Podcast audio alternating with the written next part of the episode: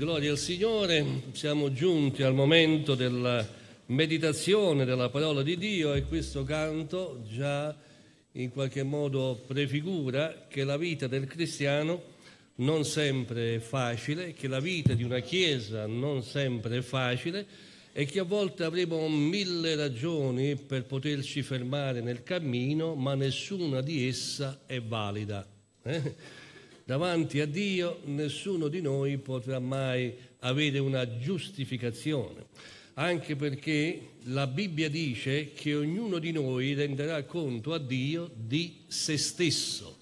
E allora nelle tempeste, nelle difficoltà della vita, la maggior parte delle nostre difficoltà vengono da, da, da, da poche direzioni, o abbiamo qualche problema fisico, o abbiamo qualche problema economico o abbiamo qualche problema con qualcuno. Queste sono un po' le, le soluzioni. Ora, quando abbiamo il problema fisico, noi ci afferriamo ancora di più al Signore. Così, Signore, la guarigione. Signore. Quando abbiamo un problema economico, noi ci affidiamo al Signore e poi ci guardiamo attorno se c'è qualche fratello che ci può dare una mano. Eh?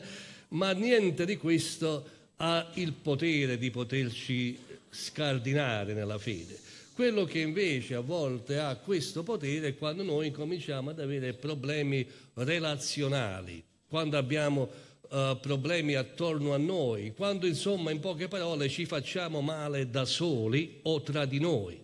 Quindi il farsi male è quello che a volte può giustificare in alcuni il fatto di potersi fermare e dire eh, qualunque cosa o se succede qualcosa io sono il primo a tirarmi fuori. E insomma eh, molti sono quelli che vogliono uscire dalla barca quando non sempre ci sarà il sole ma se Dio ci ha messo in una barca noi dobbiamo arrivare sino al porto anche perché il nostro capitano è Gesù Sapete, nelle navi quando ci sono le, i pericoli e quelli che abbandonano per prima le navi, sapete chi sono? I topi. I topi. Eh? E allora noi vogliamo essere invece, io voglio essere un vero uomo, una vera donna, non voglio essere un topo. No, io voglio essere un credente saldo e soprattutto io non voglio vacillare. Nella vita, fratelli cari, la vita è difficile e tante volte ci presenta delle situazioni che, alle quali pensiamo di non essere pronti, ma noi sempre non saremo pronti a quello che la vita ci presenta.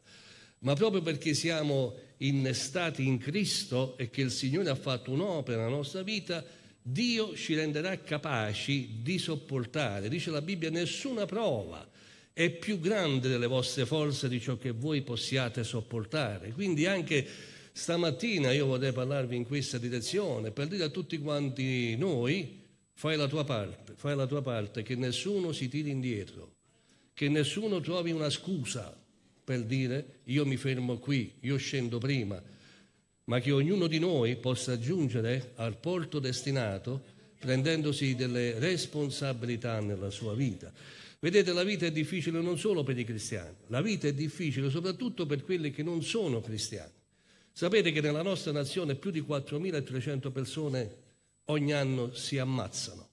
4.300 persone. Ognuno non ce la fa a sopportare il peso della vita. Ognuno non ce la fa ad andare avanti. La, la, la, la depressione, che un tempo neanche si sapeva cosa fosse. Le generazioni di prima hanno passato la guerra, la fame, le avversità più terribili, hanno subito delle cose incredibili eppure hanno resistito e ci hanno consegnato un presente che era il loro futuro. Potevano dire noi non ce la facciamo per quello che ci è successo, eppure questa gente ha trasferito un futuro. Molti di noi siamo nati un po' dopo il dopoguerra e grazie a Dio ci è stato lasciato un futuro. Non hanno ceduto. Oggi invece la depressione è diventata una pandemia, cioè più di un'epidemia. È così diffusa che ci sono degli allarmi incredibili e che c'è un'industria dei psicofarmaci che cerca di dare una pace chimica alle persone.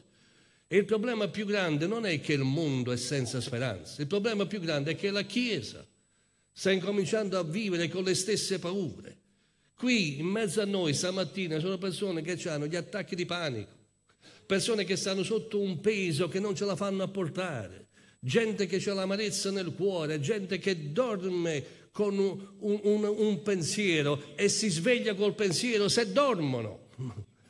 E allora noi dobbiamo, dobbiamo risolvere questo problema, fratelli cari, perché non è normale. La, la depressione non è normale se non, se non è per cause organiche se non è per una causa fisica, se quando sei nato ti si è attolcigliato il cordone ombelicale, non ti è arrivato il sangue al cervello, l'ossigeno, e allora va bene.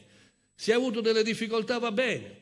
Ma tutti quelli che hanno fatto una vera esperienza con Cristo, se l'hanno fatta, essi devono vivere una vita nuova. Se no Gesù è un bugiardo, perché gli ha detto io sono venuto a darvi la vita e la vita in abbondanza, cioè deve uscire fuori la vita vostra. Ha detto pure che chi beve quest'acqua, fiumi d'acqua viva sgorgeranno dal vostro seno. Ma ci sono le facce di molti credenti, perché vedete, molta gente è preoccupata degli scandali, ma gli scandali sono dei, dei fenomeni episodici. Ma quello che più scandalizza è la faccia dei credenti, che è una faccia di peste. Questo è quello che toglie la speranza a quelli di fuori. La gente si preoccupa di un avvenimento, di un fatto, ma la cosa che più scandalizza è un cristiano senza gioia. Questo è quello che toglie di più la volontà, la voglia di dire alle persone io voglio il tuo Dio, perché qualcuno dice ma se questo è il tuo Dio, io mi tengo le mie statue, io, io vado a ubriacarmi appresso a, a qualche totem qui e, e, e vado a fare festa, me ne torno ubriaco a casa, ma noi ci inebriamo di Spirito Santo. E allora se questo è il fenomeno che sta colpendo la nazione, la Bibbia dice non vi conformate a questo mondo e il mondo è quello che immediatamente vive attorno a noi. 4.300 persone che tutti gli anni si uccidono, tra, tra di loro cantanti, artisti, attori, gente importante. E allora noi dobbiamo cercare di capire che cosa sta succedendo. Oggi vero è che molte chiese stanno aprendo le porte a psichiatri, psicologi, cioè è normale che sia così, è normale, è normale. Io vedo che ci sono dei fatti, sì, io dico, ma qui Davide è depresso, sì, ma Eli è depresso, sì, ma, ma come è molto depresso? Sono degli episodi, vedete, il deserto non è una destinazione, il deserto è una via e quando noi passiamo per il deserto ci succede che abbiamo dei pensieri tristi, abbiamo delle emozioni prosciugate. Non sto dicendo che questo non è vero, non voglio pregare, predicare un Vangelo fantastico di, di fantasia. Voglio dire che queste sono le cose che ci succedono nella nostra vita, ma il deserto non è una destinazione, Dio non ti ha destinato al deserto, il deserto è una via, una via che conduce nelle promesse di Dio, nella vita esuberante, in quello che Dio ha provveduto per la vita tua. E allora nel Salmo 55 vi parlo della storia di un uomo depresso un uomo che è un grande uomo, un uomo che è un grande guerriero, uno che ha vinto migliaia e migliaia di filistei, uno che ha buttato giù un gigante di tre metri, uno che ha ucciso un leone, ha ucciso un orso. Eppure a un certo punto quest'uomo va in depressione. E nel Salmo 55 è scritto proprio così, che lui incomincia a pregare e prega con onestà, nei primi sette versi, lui, lui spiega quella che è la sua sindrome. È come se lui fosse andato da un psichiatra o psicologo e gli fosse stato chiesto, uh, gentile paziente, qual è, qual è, quali sono i sintomi, che cosa avverti? E lui comincia a dire, innanzitutto una difficoltà con il mio Dio perché gli dico porgi orecchio, oh, ascoltami bene, fai attenzione a me. Questa è la prima difficoltà, la depressione comincia a cambiare la natura di Dio. E cominciamo a pregare, dice ma quello sta pregando, no, questo sta dicendo delle cose che, che in questo momento non vanno bene. E non imitare, cerca di capire lo spirito della parola per non imitare gli errori fatti. Porgi orecchio alla mia preghiera, oh Dio, e se qualcuno non avesse capito bene, lui continua e dice, e ti raccomando, non essere insensibile alla mia supplica, ma è normale che uno dice a Dio non essere insensibile. L'Iddio d'amore, l'Iddio delle compassioni, l'Iddio che ci ha dato il figlio, l'Iddio che ha manifestato il suo amore, non essere insensibile, non pregate così, perché la preghiera è di un uomo depresso. E allora lui dice a un certo punto, dammi ascolto e rispondimi, perché io mi lamento senza posa e gemo, un lamento continuo, un lamento continuo e gemo. Ci sono persone che a volte gemono anche quando discutono. È un'attitudine, un'abitudine che ormai è stata presa. E lui dice, tutto questo mi succede per una voce che c'è nella mia testa, per la voce del nemico, per l'oppressione dell'empio, perché riversano iniquità su di me e mi perseguitano con, fu- con furore. Vedete, i problemi li abbiamo dalla malattia o dalla povertà o dalle relazioni. Lui sta dicendo i miei problemi vengono da relazioni, relazioni complicate. Dentro di me però mi succede che il mio cuore palpita violentemente. Questo si chiama tachicardia. Vedete come un pensiero è capace di poter entrare nel corpo e di somatizzare. Quello che è psichico diventa una cosa somatica e lui comincia ad avere la tachicardia, gli sbatte il cuore. Quindi gli, gli ha, ha questa frenesia, questa difficoltà interiore. E poi lui dice, ma non solo questo, mi viene l'angoscia, perché il mio cuore palpita violentemente, ma arriva pure una paura mortale. La paura mortale è la crisi di panico. La paura mortale è quell'attacco che ti prende e che tu pensi di morire, che non hai una soluzione, è un'angoscia, è proprio come qualcosa che ti stringe alla gola. E allora lui dice, paura e tremito mi invadono e sono preso dal panico. Vedete, egli sa descrivere le cose che oggi gli studiosi devono fare una cartella clinica, una psicanalisi, egli si psicanalizza da solo. Dice queste sono tutte le mie sensazioni. E addirittura lui dice nel verso 6, ah se io avessi le ali come quella di Colomba, io me ne andrei via per trovare riposo. Perché poi l'altro aspetto è quello lì di cercare di scomparire, di non vedere nessuno.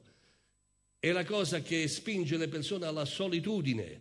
Uno dei fenomeni sociali che sta avvenendo è che molte persone soffrono di un determinato disturbo di comportamento che non escono più di casa. Non escono più di casa. Io vorrei scomparire come le ali di una colomba e dice il verso 7 io me ne fuggirei lontano e andrei ad abitare nel deserto per non vedere a nessuno. Allora questo, vedete, sono i sintomi della depressione.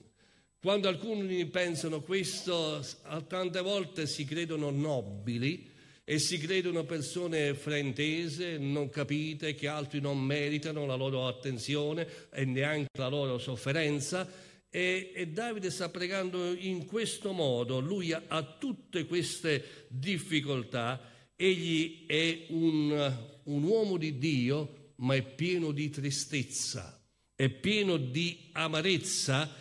E in questo modo, quando tu sei in questa condizione, il diavolo viene, il nemico viene, lui aveva la voce del nemico e ti viene a rubare le promesse per quanto riguarda il tuo passato ti viene a dire che tutto quello che è il tuo passato non è degno di essere preso in considerazione. Ti ruba le promesse e ti ruba pure il futuro. Ti dice non c'è più avvenire, non c'è più futuro per la vita tua. E in questo modo le cose si, si vanno, sempre più, vanno sempre più a crescere nella vita della, delle persone perché quello che vediamo è che la debolezza mentale abbassa pure la debolezza, le, le, le risposte fisiologiche e cominciamo a sentirci male e ci sentiamo male davvero. Uno, uno dei disturbi del comportamento si chiama ipocondria. L'ipocondria è una persona che dice, c'è una cosa qui, è un tumore. c'ho un neo, ho un tumore. E, e lui appena pensa un male, come Giobbe divenne ipocondriaco perché disse appena temo un male, poi quello mi succede davvero. E allora abbiamo troppi disturbi per essere cristiani veri. Qualcosa non funziona, fratelli cari. Abbiamo troppe difficoltà. Tante volte è vero, raccogliamo quello che abbiamo seminato, ci troviamo in difficoltà, cattive relazioni o altre cose, però c'è un momento nel quale noi dobbiamo capire qual è la via d'uscita. La via d'uscita non è quella che Davide a un certo punto ha immaginato. Ah, se mi crescessero le ali, io volerei via. Oppure io me ne potrei andare pellegrino e eremita in un deserto, perché mentre lui dice questo, sembra che egli sta dicendo nessuno è degno di me. Vedete, si celano degli aspetti orgogliosi anche in quelle che sono le sofferenze nella nostra vita. Non sempre il soffrire ci purifica, a volte il soffrire mostra di più quello che noi siamo. Evidenzia come un fiume, eh, una fiumana, tutto quello che nella nostra vita non, non va e spesso continua a gettare fuori delle fasi caratteriali nella nostra vita che non portano alla guarigione, non portano alla soluzione, ma sono soltanto un fiume in piena di esternazione, è qualcosa che continua come una ferita che continua a emanare il suo pus, che non si ferma mai. Ecco perché noi abbiamo bisogno di trovare altri tipi di soluzioni fuggire, scappare, abbandonare, non è mai una soluzione per la nostra vita. Alcuni fanno così in famiglia, abbandonano la moglie e il marito, dice poi faccio una vita nuova. Ma fra quei 4.300 che vi diceva prima che si vanno a suicidare, la maggior parte è composta da persone che è stata lasciata o è vedova. Delle persone che vivono da sole. La solitudine non è mai guarigione, non è mai risolutiva. La, solitu- la solitudine è peggiorativa.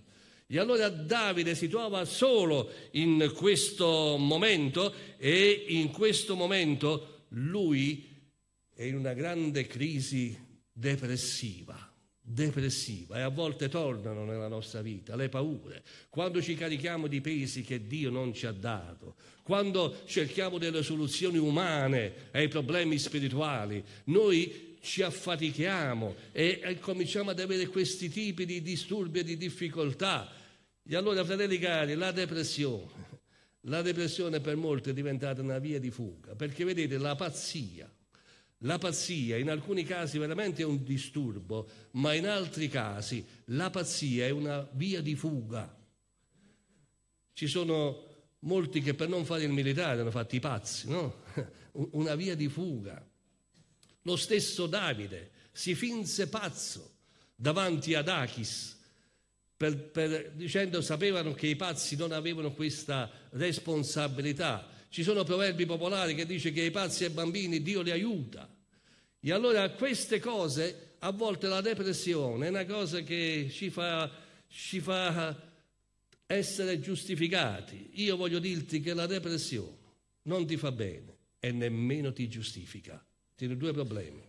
Non solo stai male, ma non sei neanche giustificato. Allora alzati mettiti in piedi, perché noi non possiamo abbandonare la nave, perché noi non possiamo abbandonare i sogni di Dio per la nostra vita, perché noi non possiamo abbandonare il progetto di Dio per la vita di ognuno di noi. Piuttosto, io credo che Dio stia facendo una verifica fra quelli che sono veramente convertiti tra di noi. Perché vedete, il grosso numero non significa che noi siamo tutti quanti credenti davvero.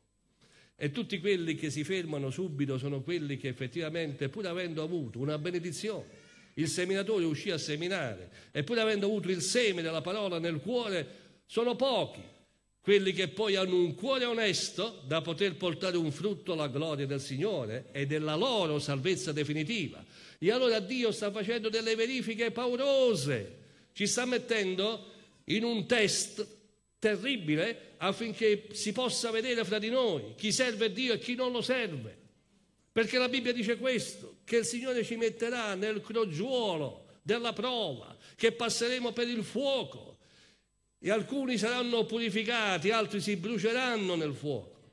Perché la Bibbia dice beato l'uomo che sopporta la prova e dicendo beato chi la sopporta sta dicendo guai a chi non la sopporta.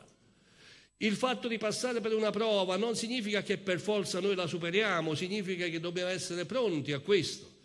E Davide sta aprendo il cuore, sta dicendo io qui mi trovo nei guai.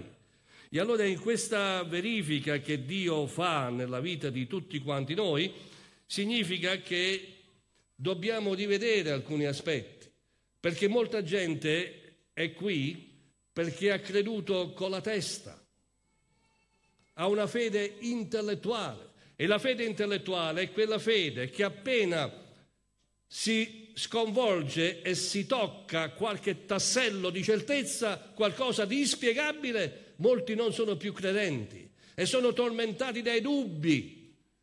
Altri invece hanno una fede emotiva, credono in Gesù come se avessero creduto in San Gennaro, nella Madonna della Pace, in San Giuliano. E Gesù per loro è soltanto qualcuno che, che come questi idoli. È una fede emotiva, è una fede che esprime pure tante volte lacrime e grida. Ma la vera fede è quella che non viene meno. Il giusto non vacilla. Il giusto non vacilla. Altri invece vogliono una fede dove dimostrano una volontà, uno stoicismo. È quella fede che poi porta al legalismo, a qualcosa fatto soltanto di, di regole, è qualcosa che spinge soltanto la volontà dell'uomo in una direzione. Se qualcuno riesce a fare qualcosa più di un altro, disprezza quello che non la fa e se ne sente superiore. Che Dio ci aiuti ad avere una fede vera. E allora in questo caso Davide ha un motivo per essere depresso. È stato tradito da un amico, dal suo consigliere, è stato tradito da un amico.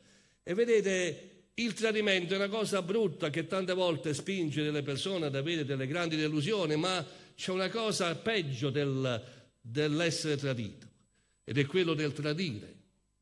È peggio tradire che essere traditi, ma tante volte noi non abbiamo nemmeno consapevolezza di questo e il tradimento, anche quello, lo vediamo sotto una nostra ottica, sulle nostre esperienze, sul nostro modo che ci aspettiamo che altri facciano. E allora tutto questo procura un peso grande sulla vita nostra, un peso che non ci fa dormire la notte. Quando la gente ci mette in discussione, quando la gente ci critica, quando la gente ha da dire sulla nostra vita e quando, diceva un fratello stamattina, c'è un tribunale che è più grande di tutti i tribunali umani ed è il tribunale della propria coscienza. È quel tribunale perché se mille sono a tuo favore, e la tua coscienza è contro di te, tu sei perduto, perché la coscienza è la lucerna di Dio, è la presenza di Dio, è quella parte in te che somiglia a Dio e farò l'uomo a mia immagine e somiglianza, è lo spirito che è dentro di te, che illumina la tua coscienza. E allora quando la tua coscienza è a posto, se mille ti abbaiano contro, tu dormi sicuro e tranquillo, in pace mi coricherò e in pace dormirò perché tu sei con me, Signore. E allora Davide si trova in una situazione dove mentre egli prega per essere liberato, sapete nei salmi c'era anche questo aspetto logicamente determinato da una dispensazione della legge e lui faceva anche la preghiera di imprecazione. Dice Signore uccidili tu, distruggili tu a queste persone che sono contro di me. Noi non possiamo pensare, ho detto in qualche altra occasione, Dio non farà mai male a qualcuno per fare un favore a te, perché non è nella sua natura. Dio non è il tuo sicario, non è il tuo killer, dice Signore vai tu, non ci vado io, non mi sporco le mani. Eh? Dio non farà mai male a nessuno per fare un favore a te. E allora noi dobbiamo invece pensare che cosa vuole Dio. E quando siamo nelle profonde crisi, il nostro cervello ragiona, ragiona, ragiona fino a impazzire. E tutto quello che partorisce il nostro cervello è tutto sbagliato. Partorisce i sospetti, partorisce le, le, le ombre, partorisce i dolori, le amarezze, partorisce i risentimenti, perché non sempre i cattivi sentimenti passano dal cervello. A volte i cattivi sentimenti partono dall'interno e arrivano al cervello. A volte sono i pensieri che sono determinati dalle emozioni che abbiamo. E dice, ma io penso sempre la stessa cosa. Sì, perché dentro di te c'è sempre la stessa cosa. È qualcosa che ormai è entrato in te e che hai bisogno di essere liberato. Ecco perché Quando noi facciamo una verifica della nostra esperienza, la Bibbia dice che noi siamo nati di nuovo. E quando noi nasciamo di nuovo, sapete qual è il problema? Che noi abbiamo a che fare con uno sconosciuto. Cioè noi, noi, noi conosciamo tutto quello che siamo stati fino a quel momento, ma il nuovo uomo chi lo conosce? Nessuno. Quindi dentro di te abita uno sconosciuto. Noi siamo dei perfetti sconosciuti a noi stessi. Per questo motivo l'Apostolo Paolo insisteva a dire che chi è in Cristo è una persona nuova, ma questa persona nuova noi non la conosciamo. È una persona che a un certo punto si è presentata dentro di noi e ci ha sorpreso e ci ha stupito. Questo è il motivo per cui io dicevo tante parolacce, ma dalla sera alla mattina io non ho detto più una parolaccia. Ma questo è uno sconosciuto. Io dicevo, ma chi è questo dentro di me? Che non dice più parolacce. Fumavo da quando avevo dieci anni e quando andavo a prendere il caffè dopo convertito, continuavo a mettere la mano nel taschino, ma dicevo, ma io non fumo più. Avevo dei riflessi condizionati, ma noi siamo degli sconosciuti. Quando tu sei nato di nuovo, dentro di te si è presentata una persona che ha detto io sono la nuova persona. E tu hai detto sì, ma io non vi conosco, scusate, chi siete? Sono io, sei tu. non ci conosciamo, non conosciamo che la Bibbia dice che in Cristo noi abbiamo dei nuovi pensieri, che abbiamo un rinnovamento mentale, che abbiamo dei nuovi sentimenti e tante volte non conoscendo questo noi ci facciamo di nuovo prendere da quello che è il nostro modo naturale di pensare. La Bibbia dice che il naturale è carnale e l'Apostolo Paolo scrive ai Romani e dice che chi vive per la carne morirà, morirà. Noi abbiamo classificato il peccato in quelle che sono le grosse sfere, le grosse eh, cataloghi di peccato che noi abbiamo fatto, ma noi abbiamo delle espressioni che tante volte non vanno bene. E allora chi è dentro di noi è un perfetto sconosciuto. Noi abbiamo delle potenzialità, qualcuno ha detto il cervello ha delle potenzialità che noi non conosciamo e molta gente si sta applicando a sviluppare il cervello e diventa scemo per sviluppare il cervello. La realtà, quello che noi non conosciamo, è quello che noi siamo in Cristo. Paolo diceva, ma spogliatevi dell'uomo vecchio, che vi costa? Rivestitevi dell'uomo nuovo. Non applicatevi alle cose di qua giù, ma applicatevi alle cose di lassù. Quando noi non abbiamo questa certezza nella nostra vita, noi andiamo in, in de, delle grosse difficoltà. E allora noi dobbiamo avere a che fare con la fede e devono essere testati i caratteri della nostra vita, perché vedete ci sono tanti di noi che hanno il suo carattere, ma già prima della fede ci sono gli ottimisti e i pessimisti. Poi arriviamo nella fede e ci sono alcuni che continuano a essere ottimisti, ma non hanno la fede, sono solo ottimisti. E quando arriva la prova, l'ottimista diventa pure lui pessimista. È un fatto caratteriale, ma la Bibbia dice che noi questo carattere lo dobbiamo perdere. Chi non rinuncia a ciò che egli è non può essere quello che Dio ci ha chiamato ad essere. La nuova creatura non è una cosa che noi la possiamo personalizzare, perché in qualche modo è uguale per tutti, per tutti noi il frutto dello Spirito è sempre la stessa cosa. Amore, pace, gioia, allegria, è una sostituzione, proprio perché Dio sa che nelle nostre possibilità, anche il più ottimista tra di noi, quando si trova poi l'inferno aperto sotto i piedi, ha poco da, essere, da rimanere allegro, deve comunque pensare a tutto ciò. E allora ci sono persone che hanno un animo sensibile che soffrono di più, persone che si addolorano, che sono delicati nell'anima. Però, fratelli cari, noi tutta questa delicatezza non ce la possiamo permettere. Se tu lo sai come sono fatto io, quando vedo una cosa sono sensibile e basta. Noi non possiamo essere troppo sensibili, noi dobbiamo avere invece una passione per Dio, dobbiamo essere gente spirituale. La gente sensibile è quella che dice no, io in ospedale non ci vado, mi fanno impressione. E chi lo deve andare a visitare il malato? C'è qualcuno che ha qui l'esclusione, dice questo non ci va perché gli fa la puzza dell'ospedale, gli fa qualcosa. Oppure andare a visitare i malati terminali, quei fratelli che il cancro sta rovinando, li sta prosciugando, che tu entri e devi farti forza per rimanere in piedi perché li vedi che sono diventati quattro ossa ma quelli aspettano ancora da te una carezza.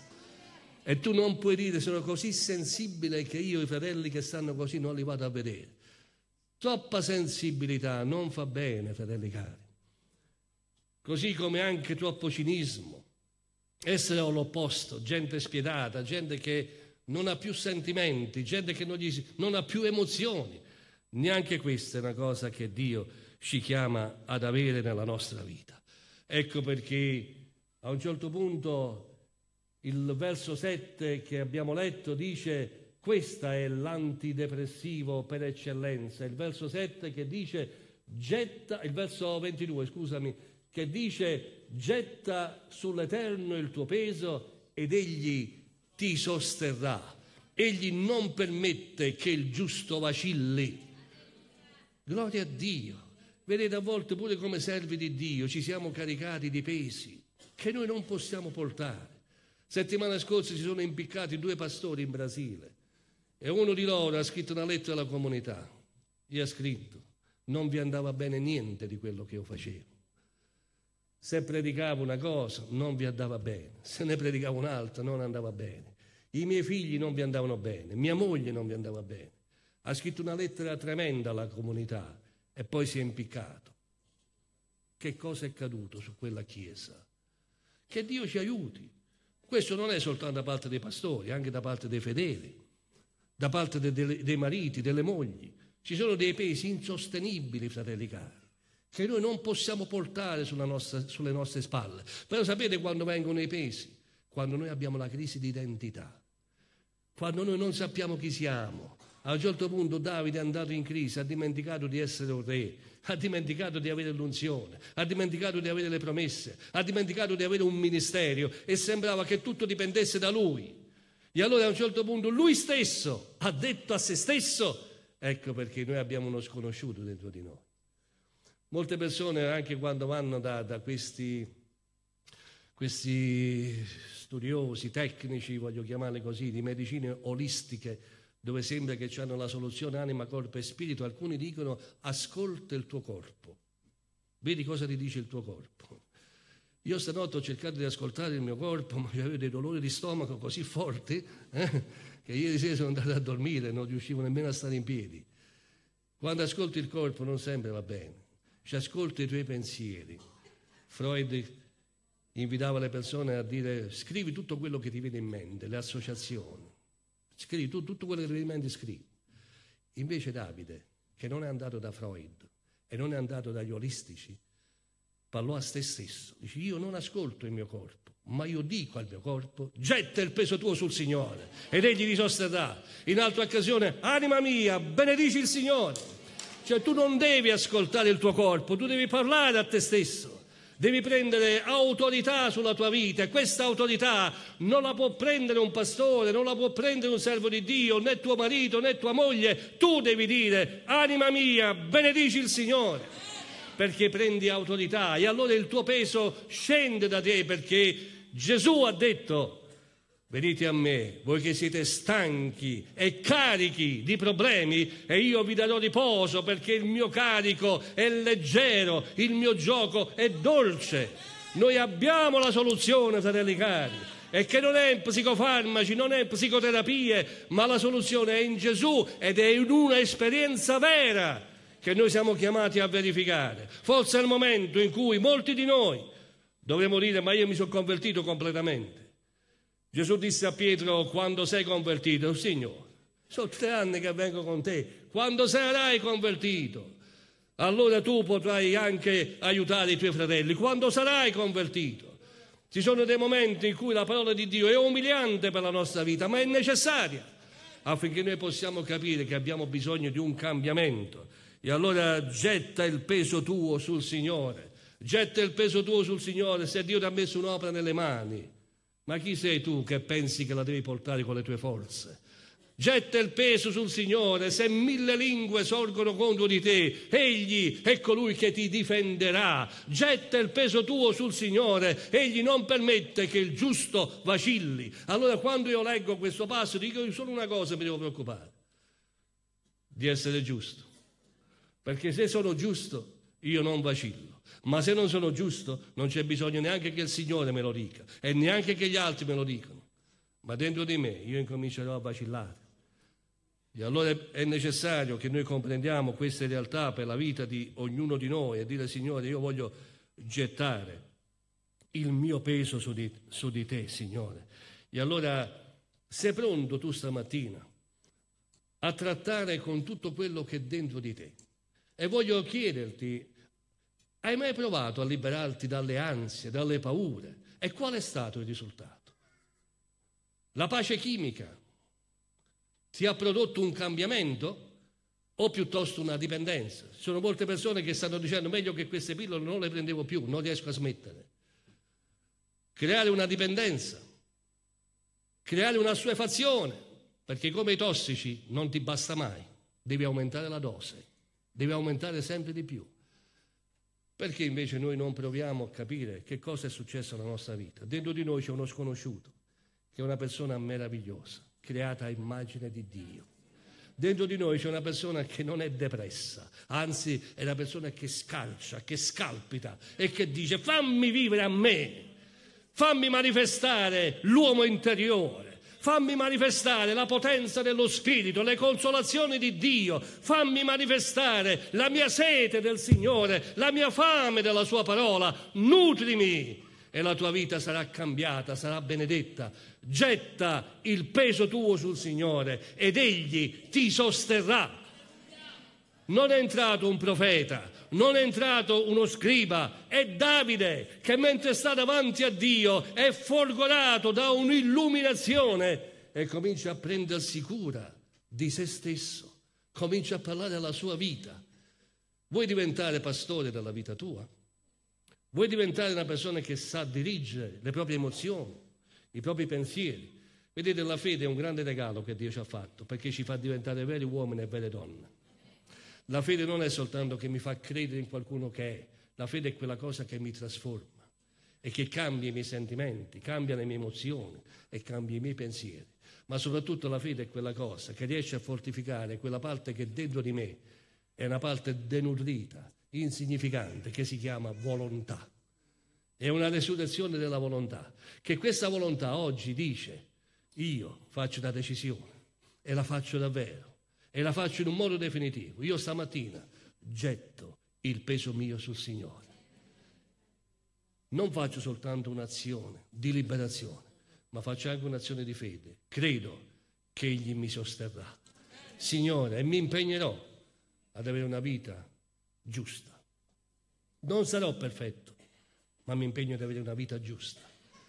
Per gli ebrei una persona giusta è una persona le cui azioni positive erano superiori a quelle che erano le, le azioni negative. Ora noi sappiamo che siamo giustificati non per le nostre azioni, noi siamo giustificati perché Cristo ci ha reso giusti. Però Cristo deve vivere dentro di noi. Fratelli cari, non possiamo entrare in un culto e uscire come siamo entrati. Non possiamo entrare in un, in un culto e litigare tra di noi. Quale culto abbiamo fatto? Non possiamo entrare in un culto con una mentalità terrena, carnale, con amarezza, di sentimenti e uscire allo stesso modo. Era meglio andare allo stadio, al cinema. Ma quando noi entriamo nella presenza di Dio, io devo dire, Signore, io devo gettare il peso. C'è un peso nella vita mia, Signore che io non posso portare, non posso sostenere. E allora se non vuoi impazzire, se non vuoi essere depresso, se non vuoi che i sentimenti tuoi possano condizionare il tuo aspetto, possono toglierti la gioia, possono toglierti il sorriso e rendere la tua faccia una faccia scandalosa, perché il cristiano triste è uno scandalo. E possa invece fare di te una proposta di vita, allora stamattina tu devi gettare il peso tuo sul Signore ed egli ti sosterrà. Non permettere che il nemico ti umili. Ma io ho delle voci in testa. È vero, anche questo è un fenomeno, le voci in testa, gloria al Signore. Ma se tu incominci a gettare il peso tuo sul Signore, vedi che le voci della testa man mano si spegneranno. Se tu comincerai a dire, anima mia, benedice il Signore, e comincerai a pensare che la voce in testa è come una voce esterna, come una persona che ti odia e che ti offende, e tu non puoi vivere sempre rispondendo a una persona che ti offende, tu hai la soluzione. Anima mia, benedice il Signore, io non vorrei essere sempre cistico su queste cose. Io capisco la sofferenza di alcune persone. Ci sono dei momenti in cui queste cose mi hanno toccato da vicino, ma ti ribadisco, il deserto è una via, non è la destinazione. Dio non ti ha destinato a morire nel deserto, ma a entrare nelle promesse del Signore. Vogliamo alzarci in piedi, per favore? Voglio invitarti in questo momento a fare un esame attento della tua vita, come è successo a Davide. Egli fu molto preciso nel descrivere, nel raccontare, proprio come sul lettino di un, un psicologo, egli si aprì e disse mi succede questo, questo è questo. Ho la tachicardia, non so perché, ma improvvisamente il mio cuore comincia a battere. Che cosa hai subito nella tua vita? Qualche trauma? Sì, un amico caro mi ha tradito, ma è normale che tu stia così. Ma sembra che il tuo problema, Davide, è anche nei confronti del tuo Dio. Sembra che tu gli stai dicendo che egli è insensibile e lontano, mentre in realtà i fenomeni depressivi sono quelli che ti allontanano da Dio. C'è gente che prega quando è depressa, ma non è focalizzata su Dio, è focalizzata sul suo problema. Meglio non pregare in quelle condizioni, perché quella non è preghiera. Quella non è preghiera, quello è un lamento, è un gemito. Colui che invece sa che gli è successo un po' di tutto, e che una tempesta lo ha investito. Egli sa che tutto quello gli è servito a vedere il fondamento della sua fede e a capire la genuinità della sua conversione. Sei tu un credente intellettuale, sei tu un credente emotivo, Dio ti chiama a mettere un fondamento più sicuro il giorno in cui tu sei nato di nuovo, qualcosa di speciale e meraviglioso è sorto dentro di te. L'unico problema è che tu non conosci ciò che tu veramente sei, perciò sei depresso. Mentre la Bibbia dice che il nuovo uomo si va rinnovando di giorno in giorno e di gloria in gloria. Mentre la Bibbia dice che quello che è dentro di te è qualcosa di superiore a quello che è il tuo esteriore, che si corrompe. Io sposterei stamattina la mia attenzione sul Signore, ma anche su quello che Egli ha fatto nella vita mia. Io non voglio annullare e non voglio farmi rubare la gioia la semplicità, qualunque sia la tempesta. Se altri mi hanno fatto del male, se delle lingue sono contro di me, io dirò a me stesso, getta il peso tuo sul Signore ed Egli ti sosterrà. Egli non permetterà che il giusto vacilli tu sarai stabile, fermo.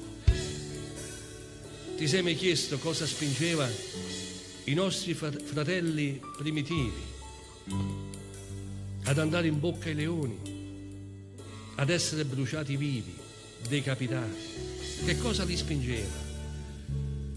Io non so quanti di questo cristianesimo sarebbero disposti a una cosa del genere se a volte una piccola emozione o un piccolo problema ferma il cammino di tanti. E allora qualunque cosa succede, Dio ti esorta a camminare e andare avanti, a non fermarti mai, perché tu renderai conto a Dio di te stesso. Potrai avere mille ragioni e trovare mille colpevoli, ma Dio non ti assolverà, perché l'opera che Dio ha fatto è dentro di te Dio si muove anche nella Chiesa, ma Dio si muove soprattutto dentro di te. Egli ti vuole guarire stamattina. Non aver vergogna di poter confessare che stai vivendo un peso troppo grande su di te. Io ti invito a venire avanti nel nome di Gesù affinché con un passo di fede tu possa gettare simbolicamente e spiritualmente il tuo peso alla croce. Ti invito nel nome di Gesù a fare un passo di fede e dire non voglio tornarmene a casa con la depressione. Se voglio piangere, io voglio piangere di gioia.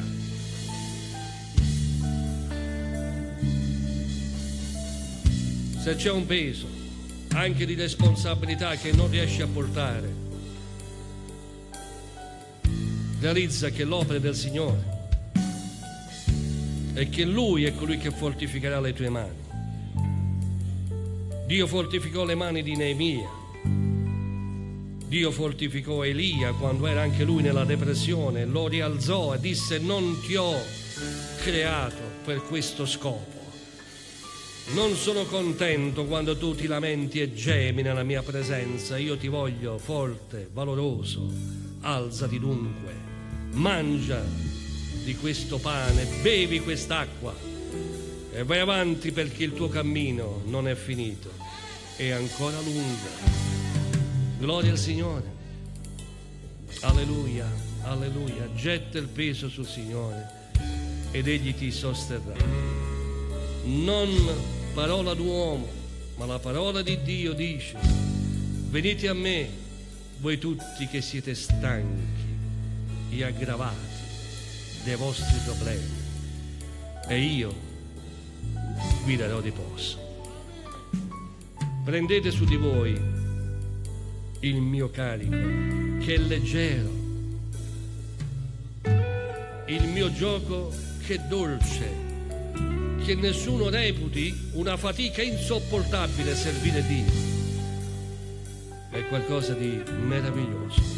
Mentre cantiamo questo canto, quanti saranno qui davanti, gettate il peso, preoccupati solo di essere giusto, metti a posto la tua vita se c'è un peccato, se c'è una, qualcosa che ti ha rubato l'integrità, metti a posto la tua vita e Dio ti sosterrà. Egli non permetterà che il giusto vacilli. Amen. Lodiamo il Signore. Gloria.